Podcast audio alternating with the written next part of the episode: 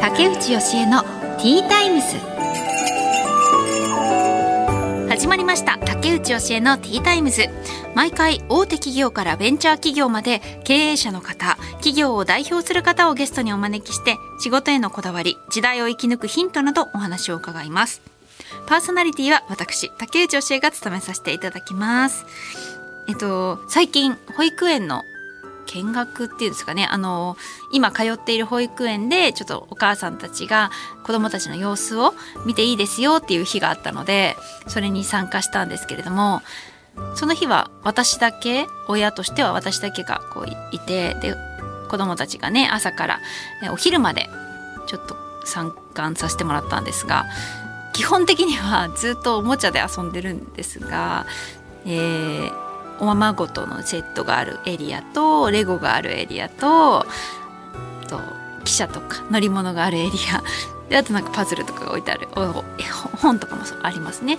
とかそういう、まあ、エリアに分かれててその興味があるところに子どもたちが勝手にねあの集まってでうちの息子は結構今おままごとにはまってるのでそのなんか野菜とかいろいろ包丁とかあるところにずっといて遊んでるんですけど定期的にやっぱお友達が来て横取りしようとするんですよね、まあ、息子もややろうとするんですけど。なんだこれみたいな。つまんで。でそうすると「ダメ!」みたいな「これまるまるちゃんの!」みたいな。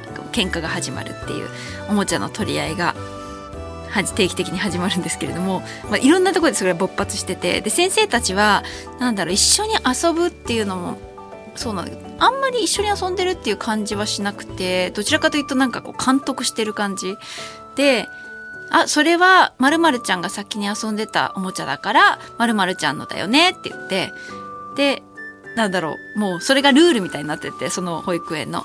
で子供たちも多分何度も言われてるからそれはなんとなく理解しててで面白かったのが息子が遊んでたおもちゃを他の子がこうちょっと取ろうかなってした時にあの取り合いになってで息子がこう「あーん」って言いながら先生のことチラッチラって見て これ僕が先遊んでたんですよね」って「先生助けてください」みたいな。なんか目で合図を送ってるのが面白かったです。あなんかこう自分の方がおもちゃ持つ権利があるっていうのをなんとなく理解してるなっていう。で、まあ、取ろうとした子もなんか別にもうそこまで執着せずさっさと次のおもちゃに行ったんですけれども。あなんか確かにこれって難しいところでおもちゃ自体は保育園のおもちゃだから、まあ、誰のおもちゃっていう言い方もできないしじゃあなんかルールを決めて先に持ってた子のおもちゃっていうことになんかまあ統一しちゃえば平和は保たれるじゃないですけど仲裁しやすいよなと思ってふむふむみたいなそういうまあ何でもルールっていうのがこの世の中には必要なんだなっていうのを見てて微笑ましく思いながら見てました。ね2歳児なんですけどやっぱね戦場ですね 結構息子もなんだろう楽しんでるっていうよりは緊張して過ごしてるなっていう、うん、いつ取られるかみたいなおもちゃが子供たちも仲良く遊ぶ時もあるんだけどちょっとなんかライバル敵みたいな感じで、はい、過ごしているのが面白かったです。ね、まあでも保育園で鍛えてもらえればいいのかなと思います。はい、さあ今回のゲストお一人目がジムネス代表の斉藤あゆみさんです。フィットネスインストラクターをされている方です。そしてお二人目が株式会社全道アシストマネジメント取締役統括本部長の加藤誠さんです。介助サービスなどをされている会社です。この後たっぷりお話を伺います。最後までどうぞ。よろしくお願いします。竹内教えのティータイムス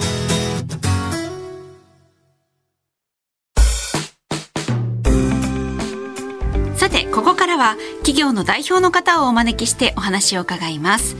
ジムネス代表の斉藤あゆみさんです。よろしくお願いします。よろしくお願いします。まずは会社のプロフィールをご紹介します。ジムネスは茨城県筑西市を拠点とされ本物を求めるお客様に納得いただくため体の調子を整えトラブルを防ぎ健やかな美しさを保つことを目的としています。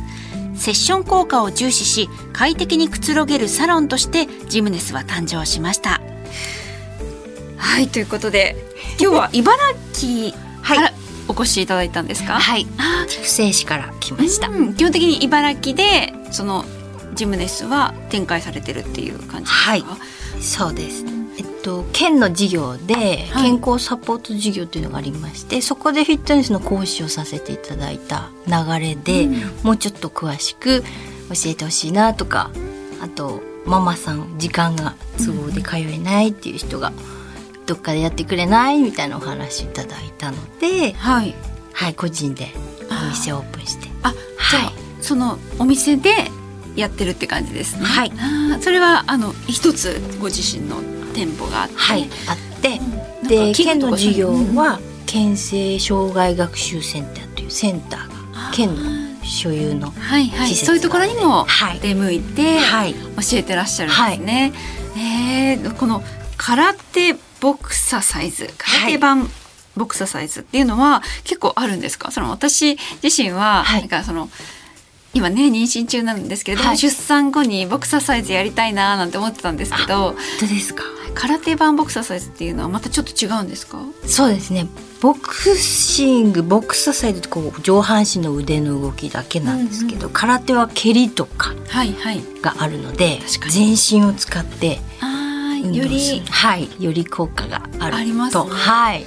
えー、斉藤さんご自身もはい。空手を長いことやってらっしゃったっていう、はい。5年生の時から、うん。はい始めさすごい。せてもらったんです。本当は4年生の頃からうん。やりたいって、自分からや両りたいって。はい。実績もかなりすごいんですけれどもあのえ全日本ジュニア空手道選手権大会個人組手1位世界ジュニア空手道選手権大会個人組手3位。はい。とか。はい。かなり結果を残されてますね。いろんなこうやっぱ空手も流派があって大会もいろいろあるんですけれども、はい。高校生の時まで。大学生まで空手を大学生まで。はい。おーやら長いことやってもらっしゃって。たんですけど、うんうん。なんとかはい。皆さんに支えられて。うんうんうん。はい。えそれでもう一旦空手からは離れた離んですか？れました。はい。それはどうしてですか、空手しかないってうん、気づいてしまった時期がありまして。私には空手の世界もうずっともう小学校からずっと、うんうん。あの空手だったので空手しかないって思った時に、でハワイのお友達とかこうアメリカからこう来ているお友達ができた時に、何のコミュニケーションも取れないし何何もわからなかった自分にはいはいはい。ちょっとびっくりしショックを受けてうんうん。空手しか知らないんだと思って、はい、それで大学時代はじゃあちょっと空手から離れて大学が終わってから大学終わってはい、自分で、うんはい、お金を貯めて、はい。アメリカ留学を決意して、すごい、はい、渡米しました。渡米社会人になって渡米されて お仕事はじゃあアメリカでやったとかじゃなくて？大学終わって2年ぐらい空いちゃったんですけど、うんうんうんうん。そう26のとうん年にアメリカのオレゴン州に、はい、えー。あえでそその後はどういう流れではい、このフィットネスを開くに至ったんですか？そうですよそうなんです。皆さんに聞かれる。で帰ってきて外資系企業にお世話になって、あそうなんですで結婚を機にうん。出産と結婚を機にあのうん退職しまして、へえ。でそれで、ねお子さん三人いらっしゃるってはい。うん。じゃあ何年ぐらい離れてたんですか？その仕事っていう場所からでもあの育休とか産休とかを使わせてもらって、あじゃあその外資系企業に所属しながらしながら育休産休うんなるほど。ででももう本社が移るっていうタイミングでちょっと退職をうーん。して、はい。地元お家に入ることにしたんですけどあ専業主婦はうんうんうん。でもちょっと社会から取り残された感がそうですよね。はい、あって、うん。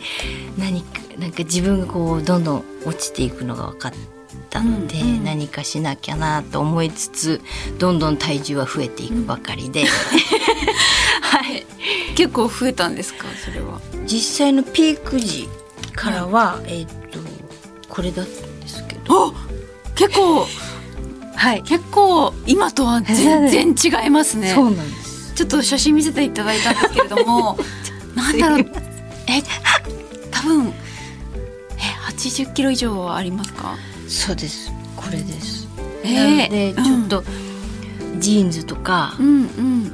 買ってたんですけど入らなくて、はいはい。経済的にもよろしくないなと思って 履けるようにちょっと戻したいっていうのがあったんです。オーダーメイドしなきゃいけないですね。これではちょっと、うん。はい。へー。でもこの時も実際 LL は入ってたので、うんうんうん。そんなに自分ではうん。大丈夫かな そうなんですけど、ね別にぽっちゃりとかあのうん。太ってることが悪いとか、うんそういうことじゃなくそうて、ですよね。はい。えちょっとでもこはい。こでそのそこの時はじゃあ何もされてなくてもうはい。運動もしてなくてです。もちょっとじゃあむ昔やってた空手を利用してはい減量もしてたのでちょっとその方法でやってみようかなと思ったら、うん。あ全然落ちない。空手の減量をはい。応用して、はい。ちょっとそうですねダイエットしよ20うかなって代のなったんです10代のね。頃の、うん。はい空手っ減量。てもう減量あるんですね。ボクシングとかはねありますけど。が大会によって体重別とかがあったんで、ん大学生の時は、はい。ああそっかそっかそっか。普通にはい。ちょっと食事控えて。上限全然普通に。はしてたんですね。はい56キロすぐ、落とせる感じだったんですか。えじゃあそんな感じで。うまく減量できなかった？はい。もう。空気吸ってても太るみたいな。なんでだろう？うわみたいな。食べてないのに。太ることはないはずなのに。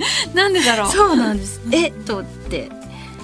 でちょっと知識をきちんと入れて、うんうんあのちゃんとした方法で、まあ、年齢もありますし、はいはい。何歳ぐらいだったんですかその時？でも3年前ぐらいですおあじゃあ結構最近30代後半ですはい最近の、なんですね。はい 8ヶ月ぐらいで17キロぐらい落ちすごい。ました8ヶ月で17キロ。はいでど全体的にえそれは何をしたんですか？まず食事の質を変えましたかあの唐揚げから焼き鳥に変えたりとか、い。へえあちょっとしたこと？はい、で私の細胞あの遺伝子検査をしたらはい。脂質で太る糖質よりも脂質で太るっていう体質だったので脂質を減らしてはいはいはい。その食事の質を変えてやえってみたり、あとは運動をしうんたりとかあとお友達にボディービルの子がいるので、うん。ちょっとウェイトトレーニングの仕方を教わったりとか、はいはいはい。はい。あして。じゃあでもすごく激しくやったっていうよりはもう週2回以上はやらないでっうん。て言われたので、あそうなんですね。はい、それやってたら、はい、そんな痩せられるんですね。そうなんです。びっくりしました。みるみるうちに。ええ LM、はいはいはい。であの売れ残りの SS なんか入っちゃったりして。ええはい、いいですね。私も知りたい。でもあのでももともと筋肉がある方とない方ではやっぱ落ちの具合も違うので、うんその辺の調整をしないとただただねあの落ちて免疫が下がって筋肉も落ちてリバウンドしちゃうっていう方がうん間違った方法でやるとそういう方が多いのでちゃんときちっとした知識のある方についてやってはいはい。み。たいなとは思うんですけど。えー、じゃあそういうご自身のそのはい。ダイエット成功したっていう経験を今このジムでははい。生かして皆さんにトレはいーニングされてるっていう感じなんはい、ですか、そうです。どういう形で始まったんですかこのジムは？まずそのみるみる痩せていくので、あの保育園の送り迎えをしてると「あれまた痩せた、え？あーはい、何？お尻ちっちゃくなってない?」とかめちゃくちゃこうあの反響をいただいて、うん。ちょっと教えてよ、えー、どうやるの？っていうことであのいろいろお声いただいたので、じゃあちょっと地域のあのセンターでうん。お借りしてやってみようかみたいな感じで。そしたらえーママさんみるみるお腹がなくなってったりとか、い。ウエスト1 0センチ減ったとか、えで草取りやった後全然眠らなくてもうん。いいぐらい体力回復したとか、あー。いろいろあのお声いただいて、えどういうことなどのくらいの長さのトレーニングなんですか？えっと、1回その時は40分から50分のトレーニングを週1か週2でやらせてもら。それだけでそんな変わるんですね、はい。びっくり。びっくり。あ自分でもびっくり。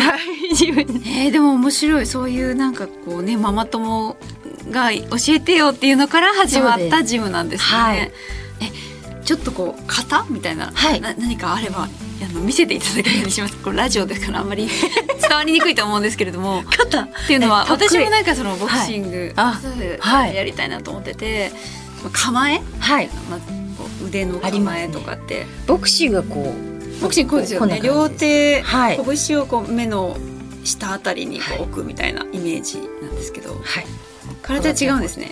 この水落ちっていうところをしっかり守ると自分の顔に敵のはい、攻撃が来ないようにしっかり構えるこあーの前剣とうん水落ち中段っていうところあとか、全然違うわまずはいここから、ただこうやってボンボンボンってやってるだけではブルンブルンってうん。終わっちゃうんでちゃんとしっかり締めて締めるとこ締めてグッてグッてその最後の決めっていうんですけど、あー。そういうものがないとそっか。ただただ腕をこう前に出してるわけじゃない。です。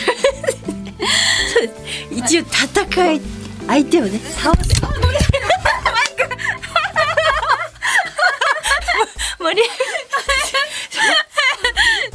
ごめんなさい。今マイクをね、はい。あのパンチしちゃいました。でもバッチリでした。マジいけますね。大丈夫です。はい。はい。それでそんな感じで。はい。へえじゃああオンラインでもレッスンされてるんですか？そうね。オンラインはこれからちょっと。はい。あこれからやっていこうっていう感じ？はい。より多くの方はいはい。今生徒さん何人ぐらいいらっしゃるえっとその県のセンターでは40人ぐらいですか。あー40人ぐらいの生徒さんを持ってらっしゃるんですはい。へえそれをさらに広げていきたいなっていう。そうですね。地域隣の市の方にもちょっとお顔出しさせていただいて、うんうん。そっちは30人ぐらいの生徒さん。がいややりたい人たくさんいると思うな私も含めすごくみんな興味あるんじゃないかなと思いますね。そうですね。あのストレス発散というかなんかすっきりされて帰ります、うんうん。皆さん。そうあ気持ちよかった？うん言いながら、うんうん、ちょっとなんかいろいろねイライラしたこととかもね 思い浮かべながら気持ちよさそう。はい。えーえっとあの最後に仕事のこだわりや企業理念何かありましたら教えてください。はい。えっと本物を求めるお客様に、えっと本物の美しさ、本物の健康をあのお届けしたい。本物の美しさ。はい。なんかでもおっしゃってたそのなんだろうモデルさんとかではなく自分自身をはい。きちっのと美を磨くっていう。はいあの人生を再スタートさせるためにも心身ともに綺麗になって健康になって、ね、子供を産んでも第二の人生第三の人生を楽しく歩めるようなサポートができたらいいなと思っております。ぱ運動ってねなんかすっきりしますし前向きになれるからそうですね。週1ぐらいはねやった方がいいんだろうなと思いながら、ちょっと私本当に全然何もできてなくてでもあの出産後はやりたいと思ってます。頑張ってください。応援してます。ありがとうございました。ありがとうございます。ということでジムネス代表の斉藤あゆみさんにお話を伺いました。ありがとうございました。ありがとうございました。竹内義恵のティータイムス。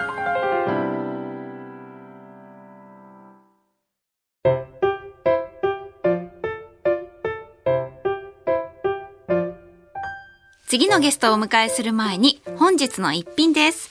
今回はホレンディッシェカカオシュトゥーベのティトローネンクーヘンです。何これ？初めて聞く名前ですが、なんか見た目は本当に美しいですね。もう、もうなんつうか、真四角みたいな感じで、あんで、こう、表面にレモンケーキのような感じなのかなコーティングされてるんですよねちょっとこうお砂糖砂糖菓子を溶かしたようなものがコーティングされててキラキラ光ってる。ああそういえばレモンのケーキですね。で通常のバームクーヘンには使われていないベーキングパウダーが入っているためふわふわほろほろとした食感が楽しめます。だからティトローネンクーヘンってちょっとバームクーヘンのクーヘンのとこだけ同じなんですね。えー、楽しみいただきます。まずコーヒーから。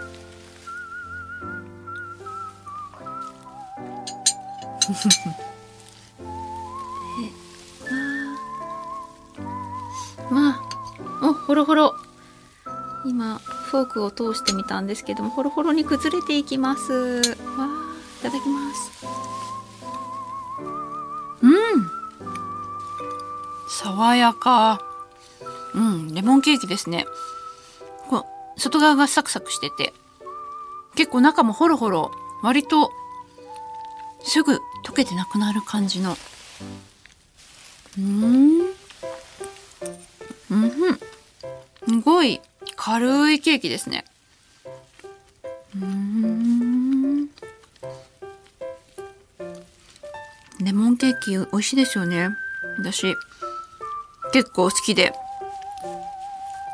自分で作ったりとかもするんですけど。うん。これだったらもう全然すぐ一切れ食べれちゃう。バームクーヘンの要素はあまり感じられないんですけど。うん。なんだろう？なんでクーヘンなんだろう？うん。もう繊細なケーキですね。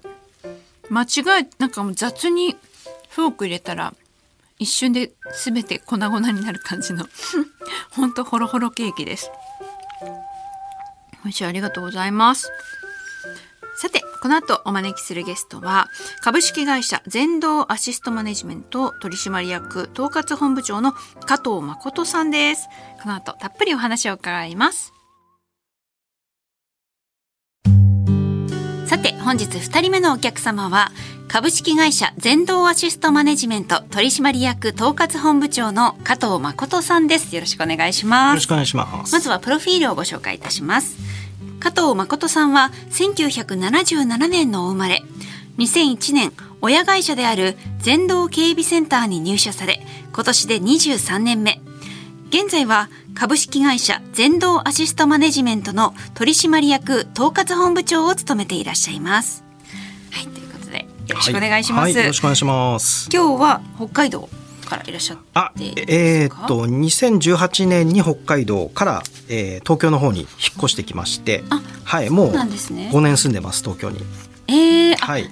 東京にも本社があるっていうかそうね東京に本社があるんですねはいそうですで今おかげさまで拠点が九州まで増えまして結構各地に支社があるんですね。そうですね。問い合わせがどんどん増えてきましてまあ増えてった感じですね。はい。結構ねこの会社でやっている事業内容っていうのがうん。聞いたことのない、ですね、はい、内容が多くて「ん？ん?」っていうね、うんうんうんうんさっきあのいろいろ調べさせてもらったんですけれども、ちょっとおし事業内容をまず教えていただけますか？はい、ちょっとうちの方は本当に説明が必要な仕事をしてまして、まあ、あのそもそもそういう選択肢があるって知らない方が非常に多いのでちょっと簡単に説明をさせていただきます。で弊社の方ではあの階段昇降機という機械をメインで取り扱ってまして、うん。でこの機械を使って移動介助に特化した仕事を全国で対応してます。うん。で移動介助って何っていうところで言いますと基本的にはエレベーターですとかあエスカレーターがある場所が全て活躍の場になってましてうん。で主に活動しているのが団地さんですとかマンションですね。ここの部分でエレベーターが止まった時に高齢者の方とか障害をお持ちの方があ階段を上らざるを得ないうんところをケアしている会社になります。はい。えじゃあそのね確かにエレベーターが止まることはありますけど、そんなに頻繁にはないですが、まあ、はい。その止まったらその、えー、と例えばマンションのはい。管理会社さんから連絡がうん。この全道さんはいにあって、ええ。その止まってる間はい。ずっとそこにいてええこう来る人来る人解除してくれっていうことなんですか、実は全然違うんですよね。あ全然違うんですか、えー、あのですね今あの社会問題であのエレベーターの寿命ってあるんですよ。はい。で20年から30年。うん。でちょうどバブルの時に建てられた建物がほとんど対象となってましてものすごい数のエレベーターが今止まってるんです。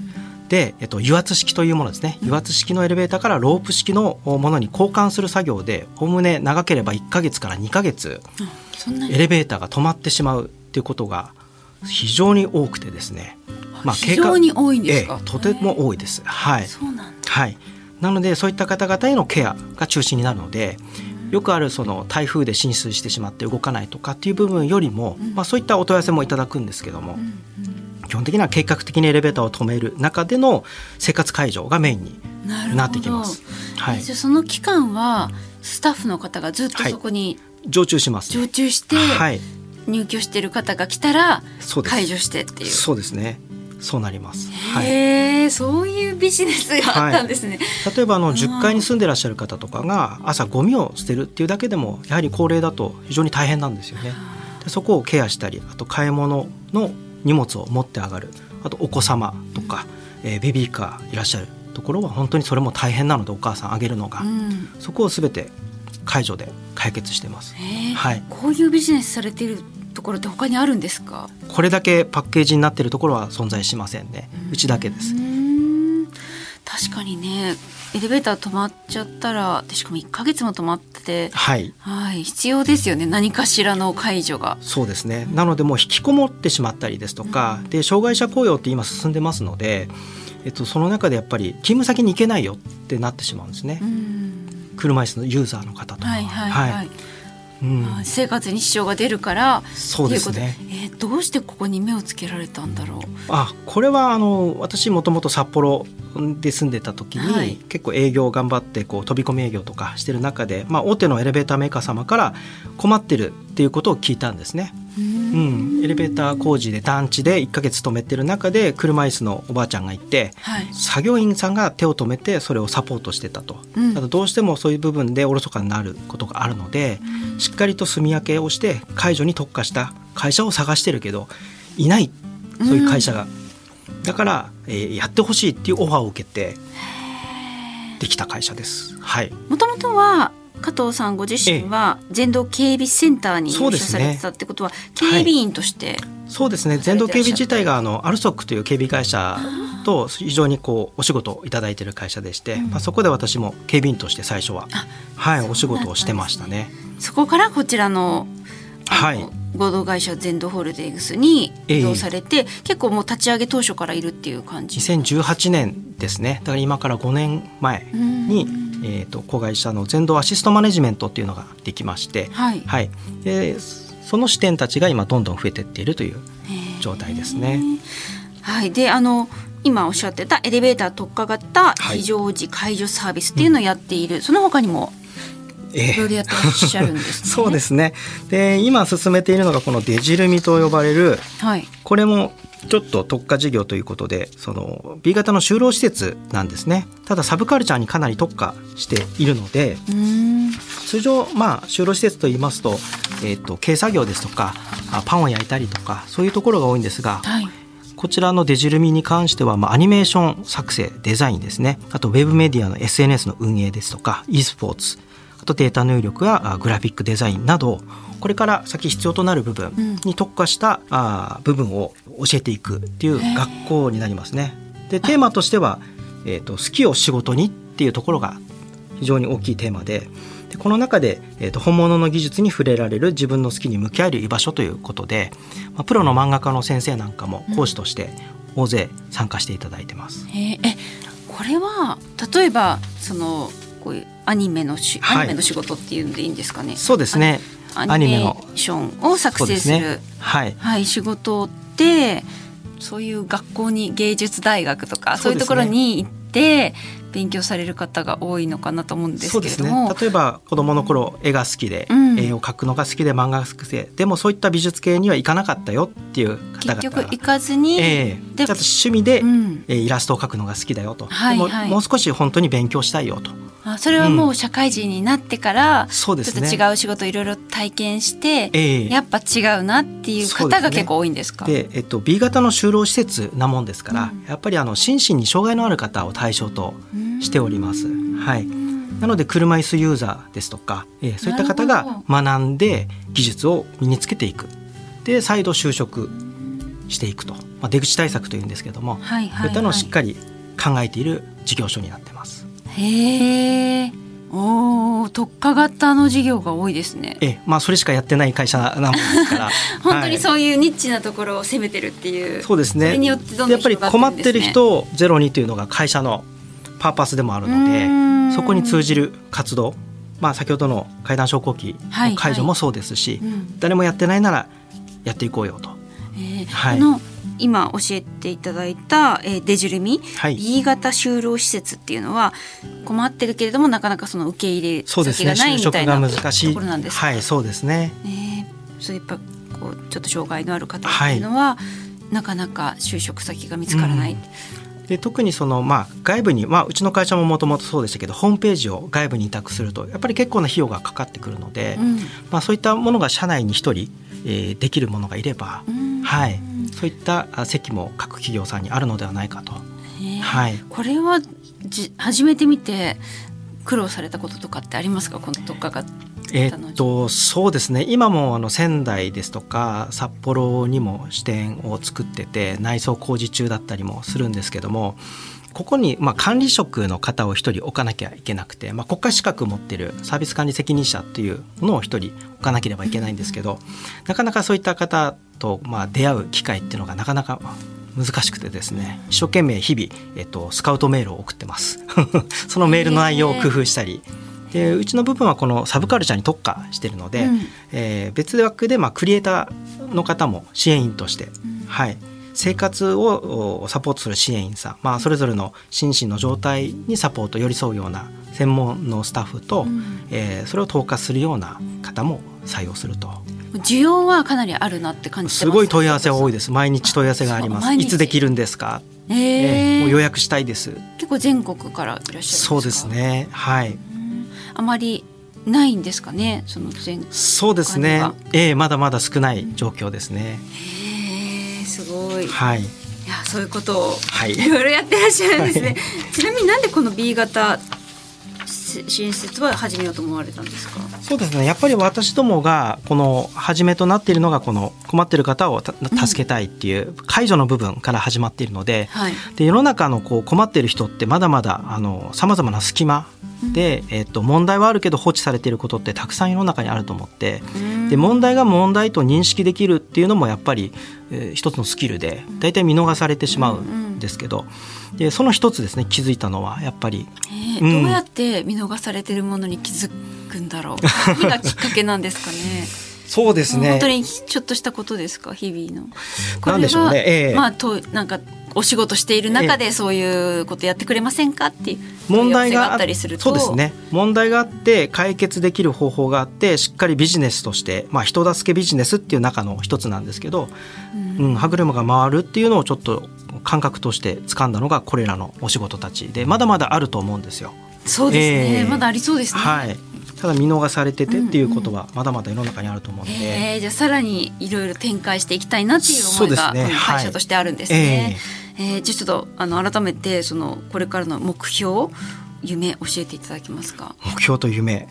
そうですね。やはりまだまだ視点があ少なくて昨日も山形からあのお問い合わせいただいたりだとかやっぱり視点をどんどん全国に増やしていきたいというのと、はいはい。えっと、海外事業部というのも弊社の中にはあるので、この日本でえーできたサービス、うん、どこまで外で通用するのかなっていうのもちょっと思っておりますね。うんはいはいありがとうございます。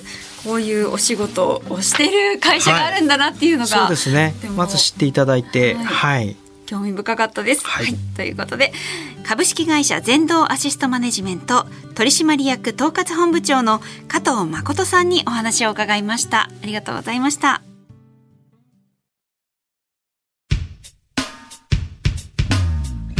竹内教えのティータイムズ。そろそろお別れの時間となりました。えお一人目がジムネス代表の斉藤あゆみさんでした。あのもともと空手を習っていらっしゃってでもそこから離れてしばらく経ってでちょっとねあの子育て、まあ、3人生まれてそしてご自身がダイエットしようっていうので20キロ近く落とされてでそこからママ友がねどうしてそんなにどうやったの？みたいな興味を持ってくれてそこからビジネスがスタートするってあそういうことあるんだなってなんかね本当に不思議ですよね。何があるか分かんないな人生ってっていうふうに聞いてて思いました。でもねなんかこう点と点がこう線でつながっているというか最終的にはご自身の経験を生かしてお仕事にもされてるんですね。すごい明るい方で。なんかあの私ジムってちょっとあの強制されるのが 苦手であのトレーナーさんにこうもっと頑張ってみたいなこと言われるともうあごめんなさいもう無理ですって やめちゃうタイプなんですけど斉藤さんだったらこうななんていうかね優しく寄り添ってくれそうで楽しめそうだなって思いました。私も出産後ボクササイズもしくはね空手版のボクササイズみたいなのがあればね足も使えるから全身運動でいいですよね。ちょっとやりたいなと思ってます。うん。運動しなきゃな。はい。そしてお二人目が株式会社全道アシストマネジメント取締役統括本部長の加藤誠さんでした、ね、こういうお仕事があるんですね。本当にまあ隙間産業ですよってご本人おっしゃっていましたけれども、まあ、困っている人を助けるっていうのをこう軸とされたいろんなお仕事。でそれがねまだまだありそうだっていうことで5件ぐらいあるっておっしゃってましたけれども本当あの各地視点があってでそれもどんどん増やしていきたいとおっしゃっていましたしあやっぱそういうねあのもともと警備会社関連っていうんですかねのお仕事されててでそこでちょっとこう解除してほしいっていう需要があるんだけどっていうところから広がっていってで今ではなんかこうもともとこのエレベーターの会社さん取引をしていたエレベーターのこの会社の方が違う土地に移動したりすること結構あるらしいんですけどもそうするとまたここの会社にお願いしてくれてで、まあ、視点が結果的に広がるっていうことらしいんですがそうですよねここでにしか頼めなかったらそりゃねいろんなところからお誘いがかかりますよね。うん素敵なお仕事の仕方だなと思いました結果的にはいろんな人を、ね、困っているあの少数派の人っていうんですかねを助けることができるのでいいですよね。はい。そして番組ではあなたからのメッセージを大募集しています。えー、メールアドレスアルファベット小文字で ttimes.1242.com えー、ttimes は ttimes ですね小文字で。at1242.com ttimes.1242.com まで、えー、私竹内教えに聞いてみたいこと、えー、聞いてほしいこと。素朴な質問とか子育てコーヒーボクシング静岡、まあ、いろいろね何でもいいのでメッセージをいただけたらと思います。それに対して配信内で答えていきます。ということで竹内教えのティータイムズお時間となりました。お相手は竹内教えでした。また次回お話ししましょう。